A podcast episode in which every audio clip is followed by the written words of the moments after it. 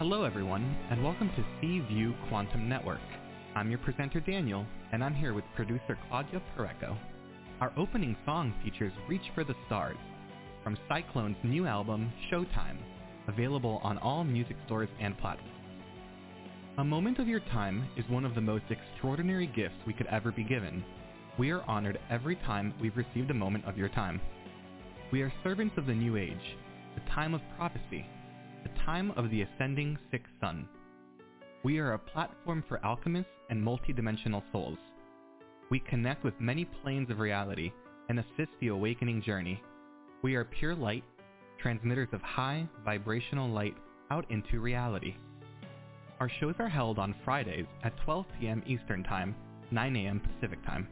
At any moment to participate on our shows, please call 805 830 8344 and press 1 to talk with the host.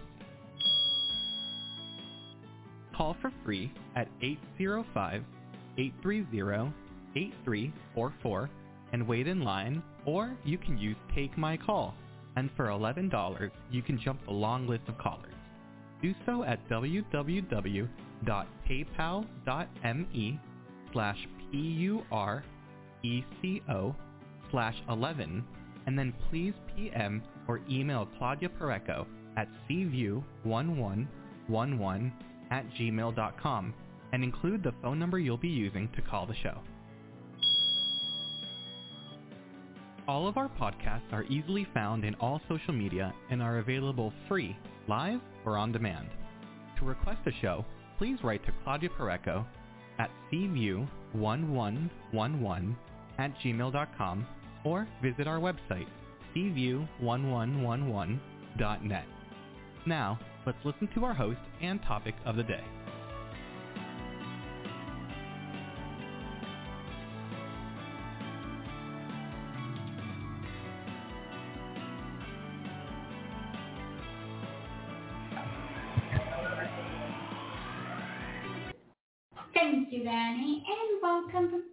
Everybody to C-View 2022.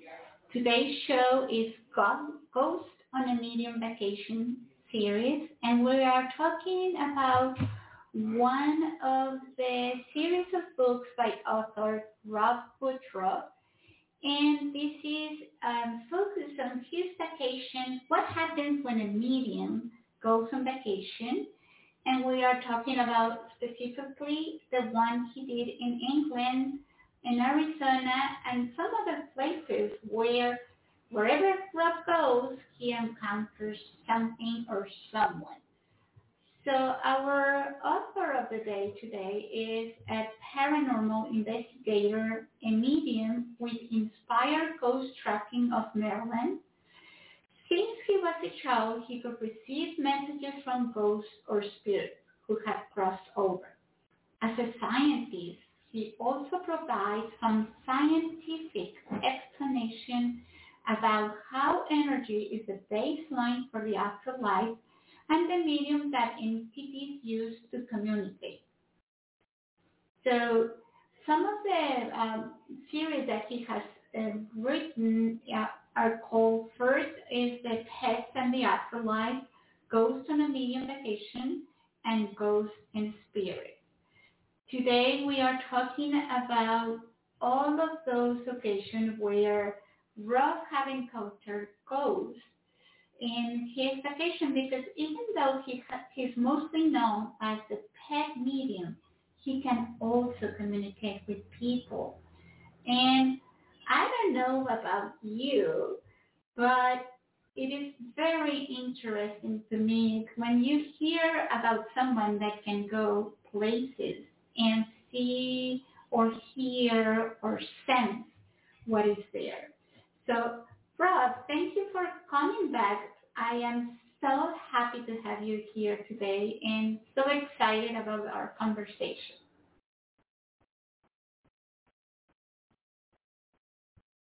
Okay, so I think we're having a little inter- um, difficulty hearing, so I'm going to call Rob on his cell phone because he cannot, we cannot hear him.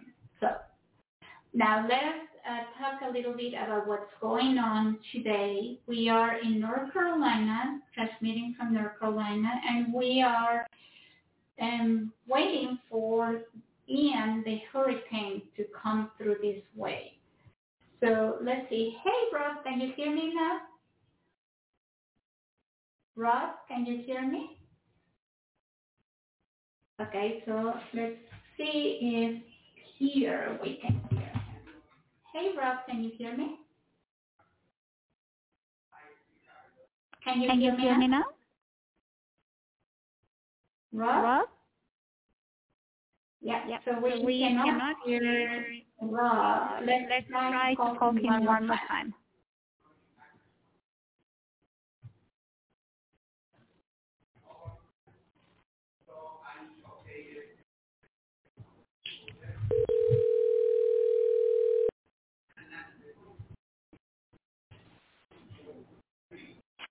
Hello. Hey, Hey, Rob, Rob, can can you you hear hear me me now? now? Yes, I am here. Thank you. Okay, yeah, and I think it's better, right? The sound. Great. Yeah, I, I think we may be having a little uh, a little connection problems, but I think we've we've got everything solved. Good to be back. Well, I hope so. so, w- w- were you able to listen to the intro or nothing? I did. Yes, thank you. Ah, okay, perfect, perfect. At least it, that was heard. So, okay, so now I'm so happy to have you here, as was, as I was saying, because I really enjoyed our first uh, conversation some months ago. So, and people can go and listen to that uh, interview free as always, and also this one about you communicating with our pets and how beneficial that is. But then we, you started telling me about this series about uh, a ghost on, no, a medium, ghost on a medium vacation series, and it was like, oh, that's Yeah. so much fun. But to me, it's fun. I don't know if it's fun for you. So tell us a little bit about that. Well, it is kind of uh, fun. I, when I first started taking vacations um, after my abilities awakened in 2005, um, things became very interesting.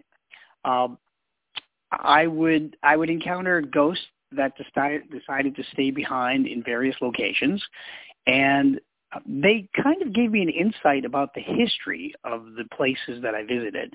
And England was famous for that because wherever I went, there was somebody uh, who decided to stay behind and and share their experiences. So when when you so why would you choose choose to stay behind when there's heaven? Why would you rather stay here, or have they told you? Uh, I have heard from a number of different uh, ghosts why they've stayed behind, and some are good reasons and some are bad reasons. Um, so uh, some people loved the places that they lived during life, and they just didn't want to leave. Mostly those would be uh, royalty or people who were very happy with their lives, no matter what frame of mind um, they were in or what profession they were in. Other people stayed behind because they uh, they were afraid to cross over. They were afraid of what would happen, um, and yet other people were were killed. They were they were murdered, and um, they woke up confused, and they stayed too long, and that's how they get stuck here. Wow. So when you see that, when you find these uh, ghosts that are stuck, let's say, do you help them cross over, or what is it your mission, or why would you be having these encounters? So there's a couple of answers to that question. So yes, I, my primary purpose would be to help them cross over and to find peace. But because every ghost has their own personality that they had when they were alive, some of them don't want to cross over.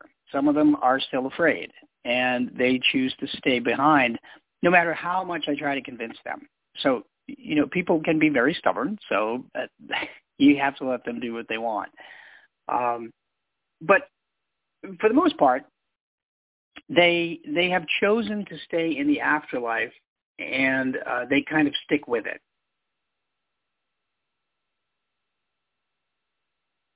So why don't we talk about some of uh, some examples? Like I heard, well, I read that you like you had an encounter with Anne Boleyn. That's one of the famous ones. And did you have a conversation with her? Did you try to find out why she was there and a good idea why she would remain in the tower? Uh, I'm sorry, which ghost was this? Uh, I, I, I couldn't Anne hear Boleyn? Oh, Anne Boleyn. Sure. Um, so Anne Boleyn is uh, is one of the wives of Henry VIII, and she was beheaded when Henry kind of got tired of her, um, and she uh, um, she was she haunts actually the Tower of London. That is one of the places that that she haunts. Um, when I was in the Tower of London, um, and uh, I ran into Anne Boleyn's ghost in the Chapel Royal of St. Peter ad uh, Vincula. Now that's where she was interred. That's where she was buried after after she lost her head. She was buried there. Um, and there were there, there were some other weird circumstances too with her body. After she was killed, Henry VIII uh, threw another fit, and apparently he he had her dug up and he put the, her remains in quicklime to dissolve them because he was so angry with her. So when I went into the Tower of London, there's a, a little church called uh, St. Peter ad Vincula. Um, when I walked into the church, there was a great uh, heaviness, a great sadness. And that was that was Anne Boleyn. She was conveying uh, what she felt before she was executed and it was like a blanket.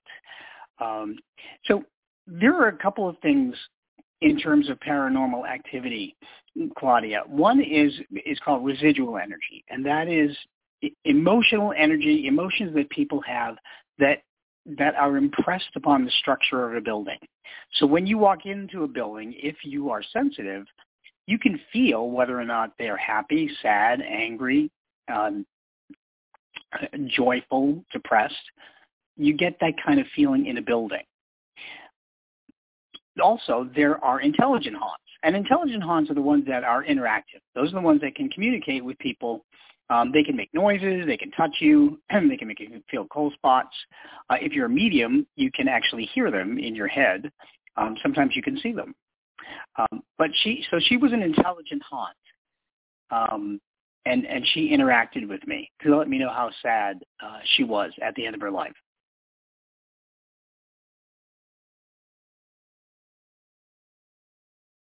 And yeah, so I I can relate to that. I I remember going to Pakistan, and this was we went to this place where I they used to have these children that they were they were mostly girls and they were chosen mm-hmm. for their um they were chosen like they would they would be chosen to remain in this room because because they were they were a deity to to the people so they were considered a deity until they would become a, a girl like they, until they would have their menses so they were in this in this place secluded and they could only go out one time a, a year. And i i oh remember when i when we yeah so i remember being there. And you know it was a big privilege for a parent to have your child chosen but when you when you were there you could feel the loneliness the sadness the because for a child to be on a room, even though she had everything she could uh, hope for, dresses, food, whatever she needed, but she she could not go out but once a year, and it was so depressing. But not I did not talk to any of those, but I could feel that. So I I can understand when you tell me some that you can feel the emotion or something on the structure so mm-hmm. having the ability to plus besides that to talk or to see something gives you more understanding of what's going on. there? Yeah, it really does. Um, it, especially, it it lets you feel what the the um, the times were like. Um, and when I went to England in 2012 and 2013, we visited a lot of Tudor era places um, from Whitehall Palace, uh, the banqueting house, to Hampton Court Palace, to the Tower of London, to Westminster Abbey. And all of those places had different entities conveying their lifetime, uh, something that happened during their lifetime to me. Um, so it's fascinating to talk to people who were alive in the 1500s, sharing what they what they encountered. And then also in one in that book, you talk about a past life that you yourself encountered. Can you share us a little bit about that? Um, so, uh, a past life experience is that what you're referring mm-hmm. to? Yes.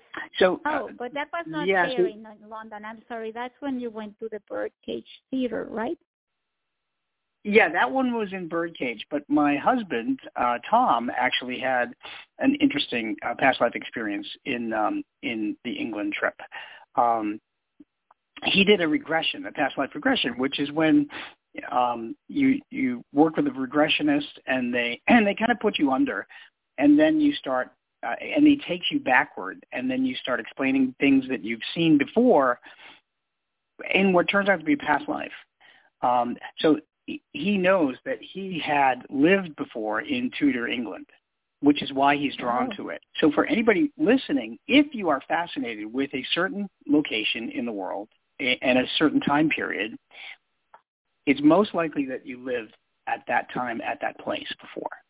Um, mine was in Tombstone, Arizona in the 1880s, and that happened when I visited there.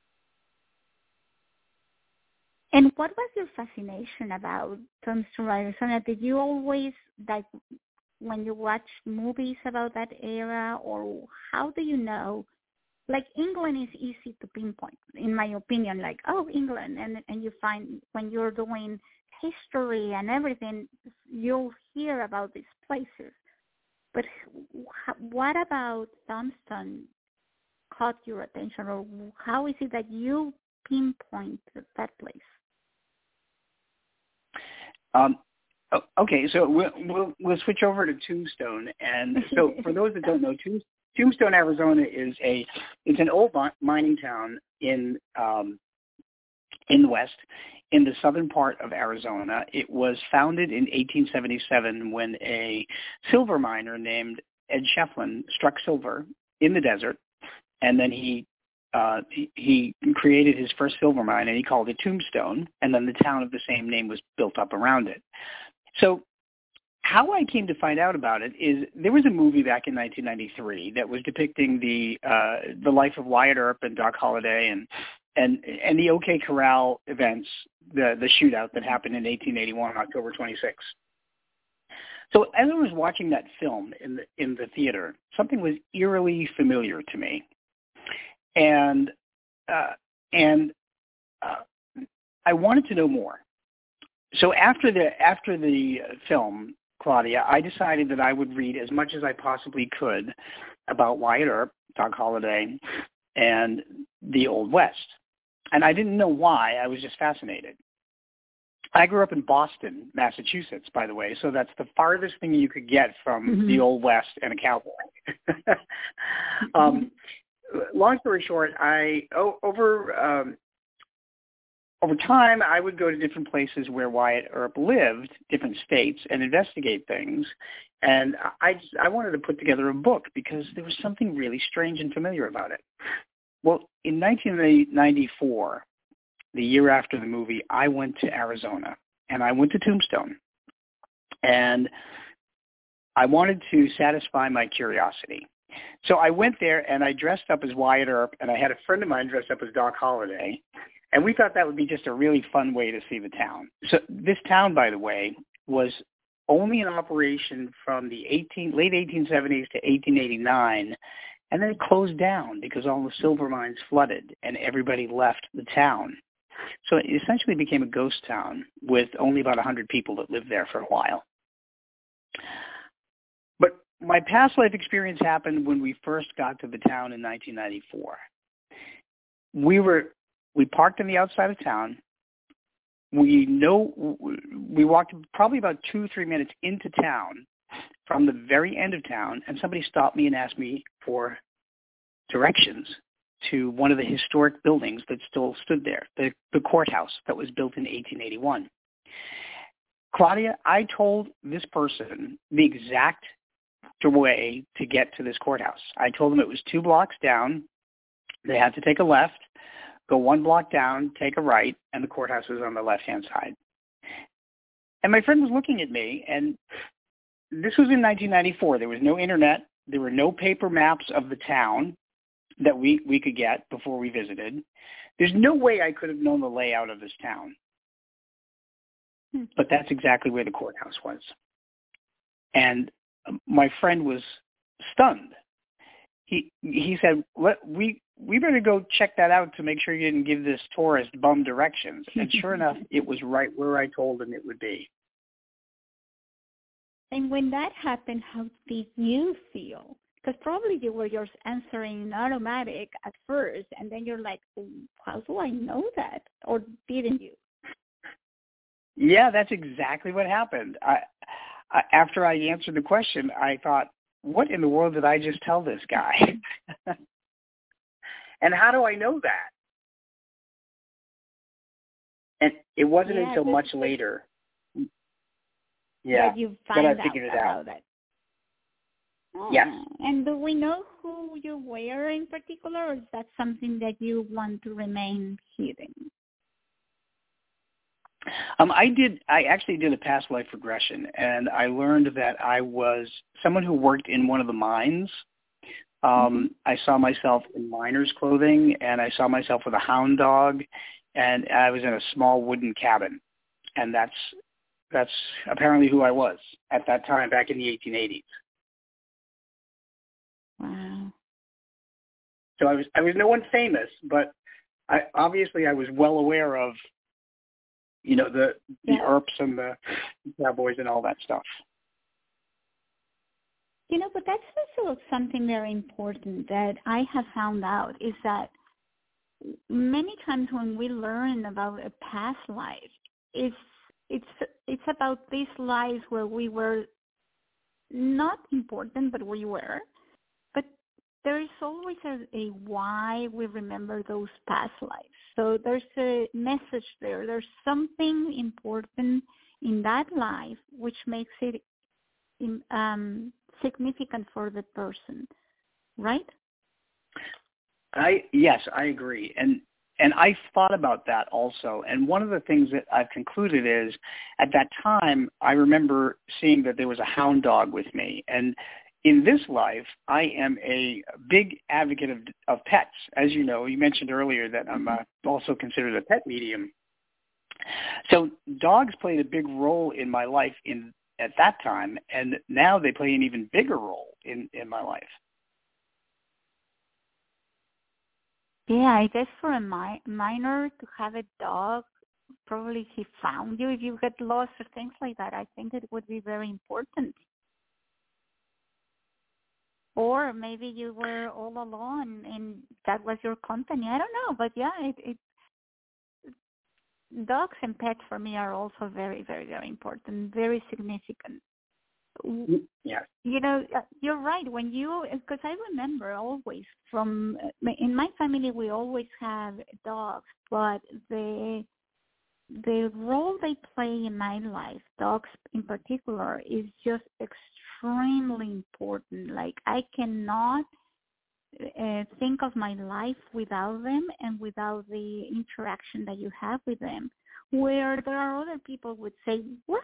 Having a dog? You're crazy. Too much work." And you're like, "What? Not having a dog? How can you live without a dog?" It's, it's, they are so important. So, so, so yeah. yeah, absolutely. Um, and uh, while I was in, by the way, while I was in in uh, England, I actually ran into a ghost dog, uh, and that's that's also in my book, Ghosts of England on the Medium's Vacation. There was a um, there was a little dog uh, named Fanny, and I was totally taken by surprise by her appearance. We, uh, my husband and I went to a museum called uh, Dr. Um, not Dr. John Soane, uh, the John Soane Museum. John Soane was a, a very famous British architect, and his home was uh, filled with artifacts. Um, and when he passed, he and his wife passed, they turned it into a museum. And my husband, being an architect, wanted to go see it. So as soon as we walked in, there was a little black and uh, black and tan dog running around that I saw, and I and I said something, and he said, "There's no dog here," and I said, "Yes, there is. There's a dog here." Um, it turned out as we walked through the museum um, that I, I saw snippets of the dog, like little flashes, and I asked somebody that worked there, and they said, yes, every single person that worked there confirmed that, that little Fanny, Mrs. Soane's dog, still lives in that house, uh, and they have all seen the dog. Um, in fact, they asked me if there was a, a human ghost, and I said no. There's only a dog, and they said that's exactly what everybody who works here has confirmed. There is no human ghosts, only the dog stayed behind. Wow, and why would a dog stay behind? So, um, I, what I, I've found out is that the, this little dog Fanny was very, very attached to Mrs. Soane. So when Fanny passed away, um, Fanny didn't want to cross over. And that's very unusual for a dog because 99% of dogs and cats will cross over. But so Fanny stayed behind with Mrs. Soane, and when Mrs. Soane passed away, um, she crossed over, but Fanny decided to stay behind because Fanny loved greeting people that came to the house. And even today, in the afterlife, mm. 150 years later, Fanny still greets people every time they come in the front door. That's so funny. So, well, this yeah, so she's, I guess. Yeah, so that I mean that's that's a happy reason. Uh, so she just loves people. So, and she meets thousands of them every year, apparently. and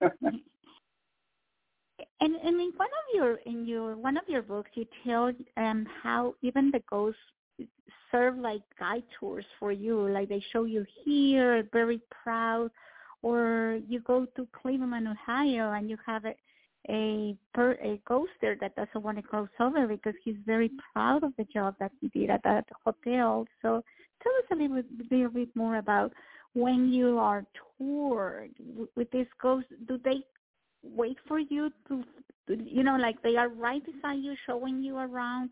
Because they can go through walls and stuff, and you can't. So how do they behave with you?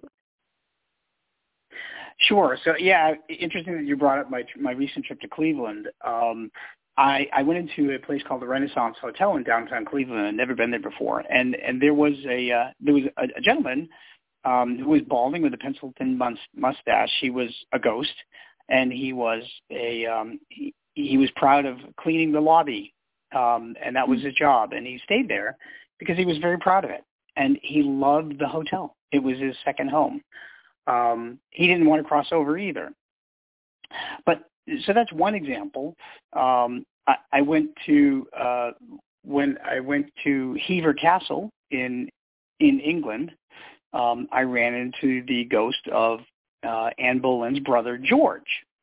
Now I hmm. didn't know that George that it was the home of the Boleyn family, but he uh, he introduced himself and then he actually walked me and my husband around the the, cal- the castle and he pointed out different things in different rooms which I was able to verify when I got home um, from the trip. So we had our only our own ghostly personal tour guide of Hever Castle in England. Wow. And how do you, do they look like you can see them, right? And now you can see them in your mind eye. But when that is, you're perfectly able to distinguish between real person that you see and a ghost. Yes, I, I mostly see the ghosts in my in my mind. Um, I, it's very rare that I actually visibly see them. So what happens when I go on these trips or if I go on paranormal investigations, is I take a journal with me, a blank journal, and I am able to sketch them out. So in mm. in both my uh, Bird Ghost of the Birdcage Theater book and my Ghosts of uh, England book, readers will see sketches of the ghosts that I encountered uh, because I sketched them out. And and there were there are a number of them. In um, in England, there was uh, there was a gentleman wearing a long cloak and a big hat. Um, there was uh, I sketched out George Boleyn's ghost. I sketched out a woman with a dress that um, I was able to find something similar online that dated back to the 1600s uh, in Whitehall Palace, um, in Tombstone, Arizona. I was when I walked through the Birdcage Theater. There were ghosts that I encountered that were either ladies of the evening, or gamblers, or uh, actors, um, and I was able to sketch them out too. So whenever uh, whenever readers will read my books, not only can they use these books as uh, like tour guides because mm-hmm. they're filled with history, um, but you'll also get a sense of the kind of people that lived at the various times um, when these places were thriving in history. Ah, so so you can actually bring the book with you. Like if I go to Arizona, and that will help me also tour the place because you have uh, you are giving all of these historical um, tips, right? Yes, that's absolutely correct. Um, so I, I try to make my uh, my medium's vacation books uh, twofold in purpose. One is to explain about the paranormal ongoings, and the other is to provide the history and the background of the buildings or the area or the location that you're visiting so that you have an understanding of how the people who still live there as a ghost um, used to live when they were alive in the physical. So, so if you love history and you love paranormal, this is uh, these are wh- how why I write these books. Now, that you also told a story about one time you went to Thornbury Castle, and you had a ghost that uh, took residence in your room. Did you took residence in the room the ghost was, or did he came to the room so and stay with you while you were there? So yeah, so we ran into a ghost in Thornbury Castle when we booked it. So Thornbury Castle is in England. It's in um, it, it was a it was a castle that was built in 1511 and it was owned by Edward Stafford. He was of the Plantagenet family, and, and the Plantagenet family was a, a rival for the crown against Henry VIII. So, mm-hmm. um, just a little bit of history here is that um, Henry VIII didn't like his rivals for the crown, so he often had them mm-hmm. executed, and and Edward. Stafford was no exception. So Edward Stafford had begun construction of Thornbury Castle, and when Henry VIII executed him, uh, Henry VIII uh, took his half-finished castle. And Henry VIII and Anne Boleyn stayed at this castle in 1535. Now today, although the castle remains half-finished, the finished part is now a luxury hotel. Wow. So you can stay there. it's a it's a big bed and breakfast. Um, and it is it's really gorgeous. Um, they uh, they furnish the rooms similar to how they looked during the Tudor period. Mm-hmm.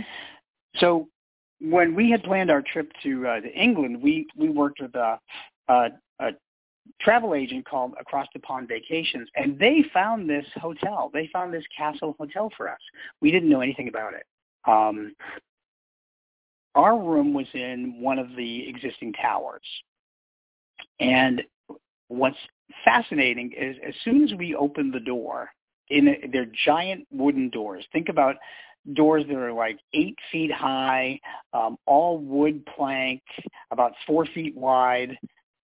It, it re- you really get you know, you really get yeah. the castle feel. Heavy. So you, yeah, it is, and it's heavy, right? So we open the door, and um, my husband Tom also has an, the ability um, to sense ghosts, not as as pronounced as mine, but he does.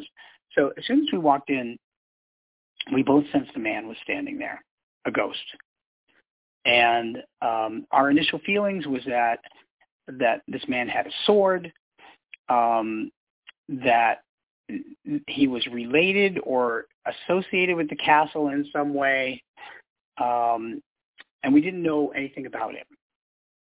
Um, when when we took a picture near the door, the outside of the door, an orb appeared in one of the photographs. Now, an orb, for those listening, is the most simple form a ghost can take. If it has colors and designs in it, mostly it, it's probably an orb. If it's white, it's likely a reflection of, of a bug or something like that. But this had colors and designs in it, so we knew that there was somebody there. Um, that night, um, when I was in the shower, um, I heard uh, I heard a man's voice, and he said, "My name is Rupert." And I thought, okay, oh gosh, uh, now I know your name. Um, then he gave me the name of a town, and which I didn't know it was a town. Um, so I wrote all these things down. I wrote down Rupert. I wrote down this this uh, this name, which I later found out was a town. Um, and then I did some lookup of history when I came back. But a couple of funny, quirky things happened when we were in the hotel room. One was I asked Rupert kindly if he would not wake us up until sunrise. Mm-hmm. You know, and when, if you're in a if you're in a room with a, a ghost, you have to treat them nicely if you want to be treated nicely.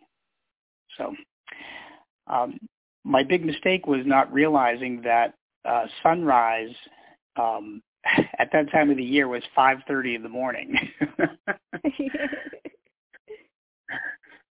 so the uh, the castle the, the the windows to the castle they they had clear windows, but in front of every window, and there were only two in the room, there were iron grates, and they were locked. So at 5.30 in the morning, the iron grate unlocked itself and slammed against the stone wall. That was oh Rupert. God. And he woke up. That's freaky. Yeah, we. I mean, we were both sound asleep, and we jumped oh, out of good. bed, you know, to- totally startled, and and and and we were trying to figure out what happened, and and Tom said to me, "What what in the world happened?" And I said, "I realized that I asked Rupert not to wake us up until sunrise, and it's 5:30, and the only way he could wake us up is by unlocking the grated window and slamming it against the wall." oh no! And was was Rupert, Yeah, so- Rupert laughing when that happened? Probably. If I was a ghost and I see your reaction, I'm like, ha ha ha! ha. Look at these people. Yeah, he's probably saying, "Look at these two dummies that didn't know what time the sun comes up, in, you know, in the, in the summertime." Um, but so what's what's fascinating about Rupert was how I came to figure out who he was. So, um, I, I when I got home, I, I took all this information and I put it together, and I did a, a, an extensive search and I found out that there was a gentleman, and he was a prince, and he his name was Prince Rupert, and um, he was in a a battle that was near the castle, um, and I can't remember the name of the town that he gave me. I think I think it's Witten Wittenden. I can't remember. It's in the book. Um, when I look when I was able to figure out who it was, sure enough, that the name that he gave me of the town or the borough was exactly correct. He was a prince. He his greatest uh, defeat was in that particular battle, and that was in very close proximity to Thornbury Castle. So that's why he chose to haunt Thornbury Castle because there was no other structure. There's no other structure now um, that survives from the 1500s. So what I found is that when the ghost decides to linger from a time period and the structure that they used to inhabit is t- torn down, they will go to the next closest structure. And that's what Rupert did. Wow. And uh, Rob, what do you believe? Like, my, I'm trying not to be so linear as I was before into thinking that you have one body, one soul, but that you have different dimensions in your soul where you could actually have just a part of you left behind like a ghost and then the other part of you can just continue your journey without all of you being stuck. Do you think that could be possible? that that which we think of, oh, how sad is stuck, is just a part of that, who you are, and not the whole of you. I, that's a, a really good question. I don't know the answer to that. It would, it would, to me, it would, it, it would be like splitting energy. Um, but in my, so in my experience, I've, I tend to think that uh, once we are an entity of energy, we all we stay together, and that's why we have ghosts in a fixed location that need to cross over and, and have peace. Um, so, in my experience, I think we all we stay together as an entity, energy, uh, an energy entity, either earthbound or or crossover. I'm, I'm not sure that we can split up, but we'll find out eventually, yeah, right? eventually, we'll find out. yeah, you know, because that's part of the things that I am now thinking about. Is like, okay, so th- there are so many things that we used to see as truth, like absolute truth, and this is the way it is, which now we are kind of shifting from that thinking mentality into something different, which we have not yet um, understand what it is. So that I was thinking that maybe that's something like that. And and again, you're right. We, I cannot prove it. Nobody can prove it, but it's part of the things that are shifting, probably. Yeah, I mean it, it's it, it's a learning experience. So every day we learn something more. Um, but it, with my experiences, as I said, they're pretty. They're either one or the other right now. Um,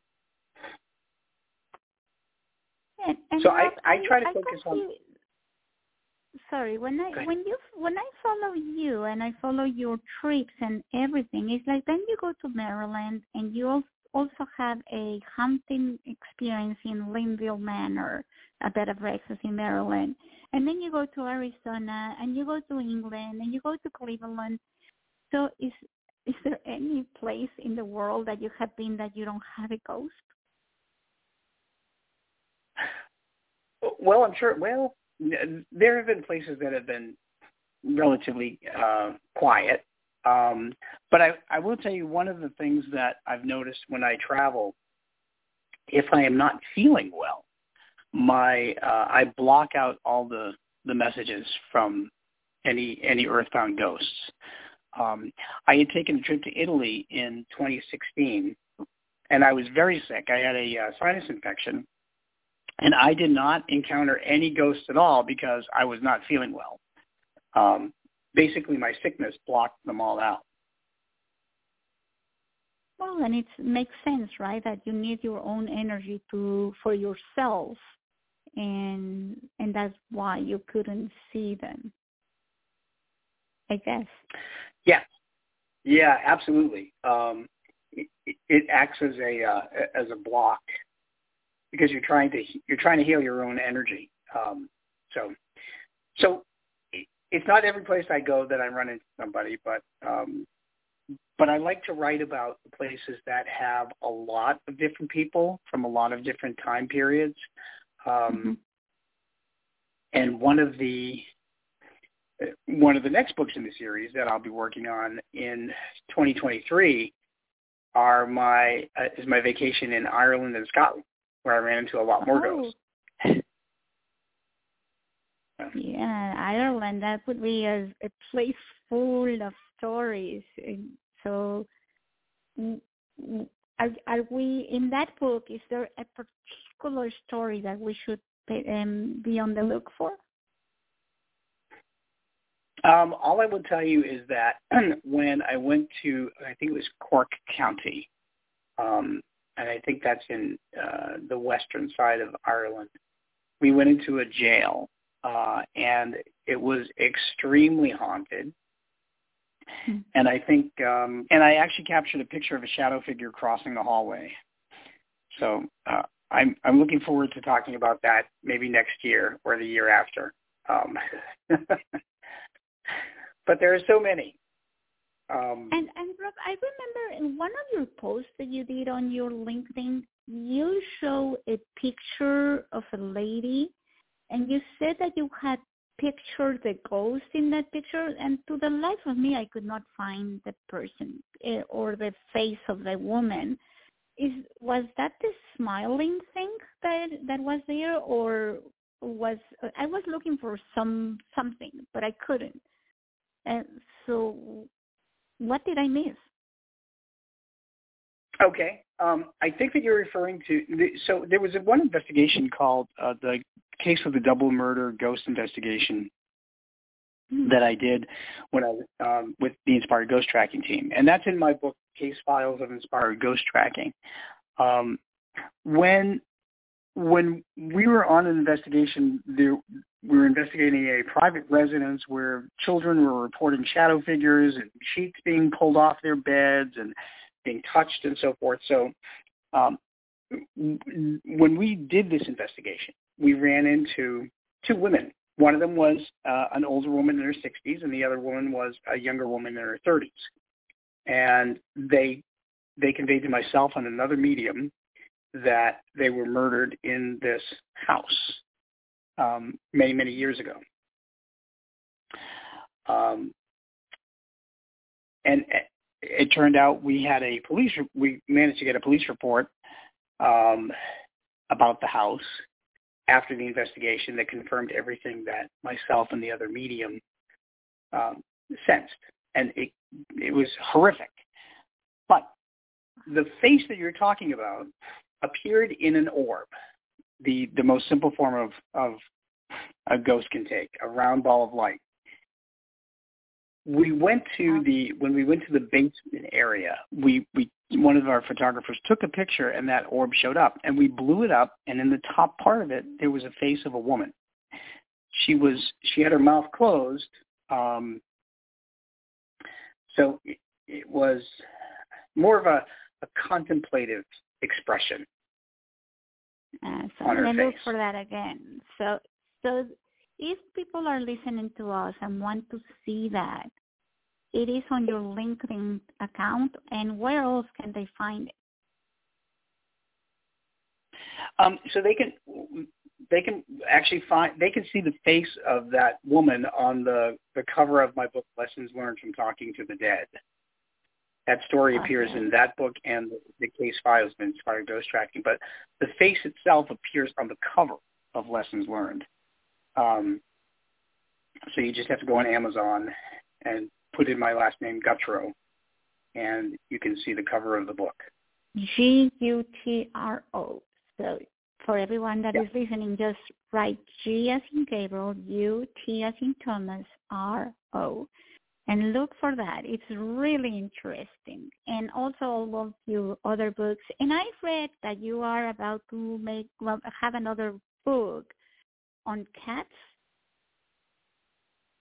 Yes. So I, I my so I have three series of books, and one of the series, in, in addition to On a Medium's Vacation, the other va- the other series is Ghosts and Spirits, and the third series is Pets in the Afterlife that we talked about before on the show. Mm-hmm. And this will be my fourth book in the series, and it's called um, Pets in the Afterlife 4, Messages from Spirit Cats. So for all the cat parents out there, this book is entirely devoted to you and all the cats and their messages. and it's coming in 2023 in January. Uh, I'm finishing up the edits right now.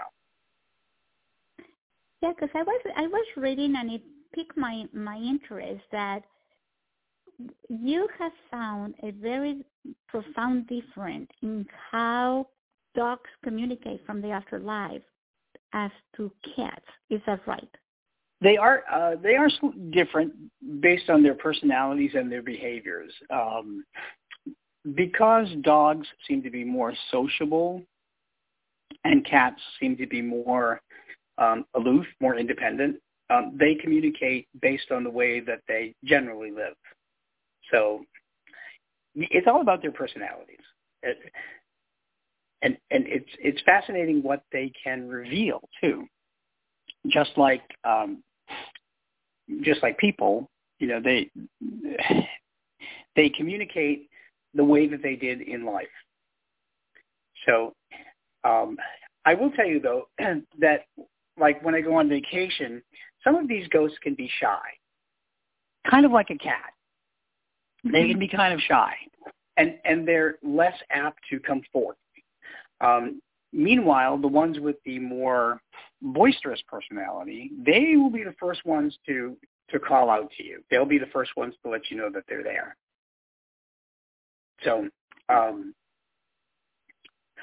one one thing that I would like to let uh, listeners know is that when you do go on vacation, if you are at all sensitive, close your eyes when you go into a place and see what you feel. We all have the ability to sense energy. And, um, and and the way that I liken that is when you walk into a room, Claudia, and there's a whole bunch of people there, and some people you will be attracted to, you you'll want to say hello to, and other people mm-hmm. you kind of stay away from. So you're reading their energy, and we can do that whenever we go into a place, a structure, because our emotions are impressed upon the structure, the, the walls of the structure. And like you said before, that you can you can tell if a place is happy or sad or kind of heavy feeling. Um, so people can do that when they go on vacation too. But often we are so enamored with being in a new place that we don't take the time to close our eyes and see what we can sense when we go in on a on a vacation and go to a different place.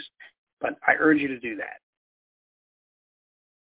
And I and I love your when you mentioned that you bring a book with you to sketch. I think that's a good idea to bring something just to write down whatever it is that you're feeling, because it helps you to get into that state of receiving. If you are and and, may, and maybe even a message from that you give to whoever entity or whatever energy is there is like, okay, show me, right? Yes, absolutely. Um, and and that way, I'm able to actually take notes and put together their their life story. Um, for instance, when I went into the Birdcage Theater, I went into the theater area there in Arizona, and one of the ghosts actually shared his pain of death with me. He, I, I felt the bullet go through my throat, and uh, and it was startling. I couldn't speak for a couple minutes, but he was conveying that this is what happened to him in life. This is how he died. And he also told me his name, and he also told me that he was cheating at cards, which is why he was shot in the throat at that very place as he was trying to leave the Birdcage Theater in retreat. Um, so I sketched him out too. Uh, and while I was standing there. Mm, so if you were to pick your um, on your vacation series, you know, you were telling me how some are very shy and some are the opposite. Who would be your mm-hmm. number one ghost in that um, that big way of calling your attention? I, think that I have to go back and uh, and and say George Boleyn was probably the most impressive ghost that I encountered uh, in in my uh, uh, visit to England, simply because he stayed with me and he actually walked around with me throughout Hever Castle, pointing out different rooms, things that happened in different rooms, um, telling me about a year that he was most proud of his sister, where he burned his elbow, and various other things. I've never had a ghostly tour guide before, so he's the most impressive.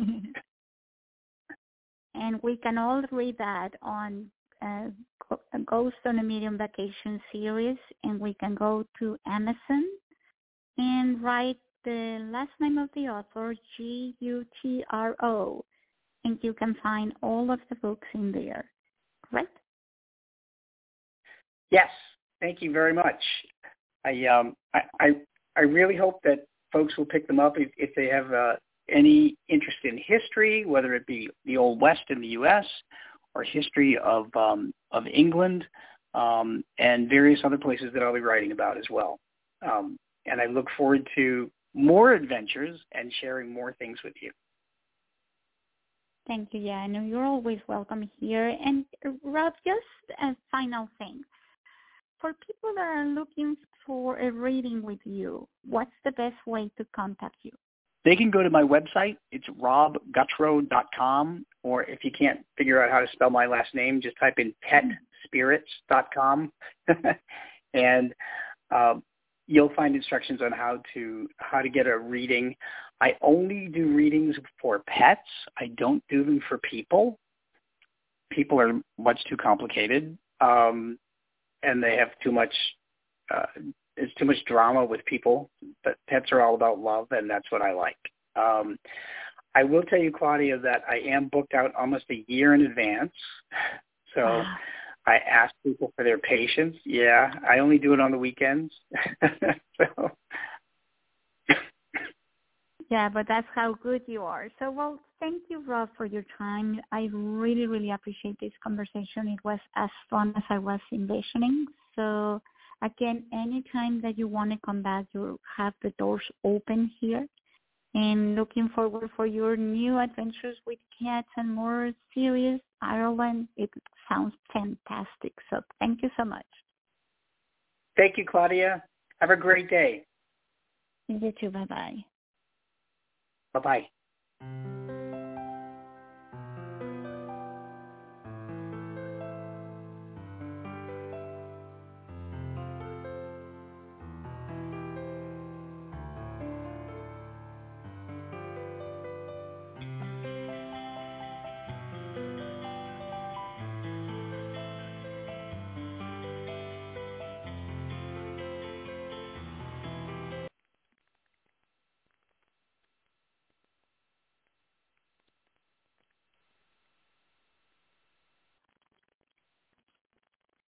Lucky Land Casino asking people what's the weirdest place you've gotten lucky? Lucky? In line at the deli, I guess? Aha, in my dentist's office.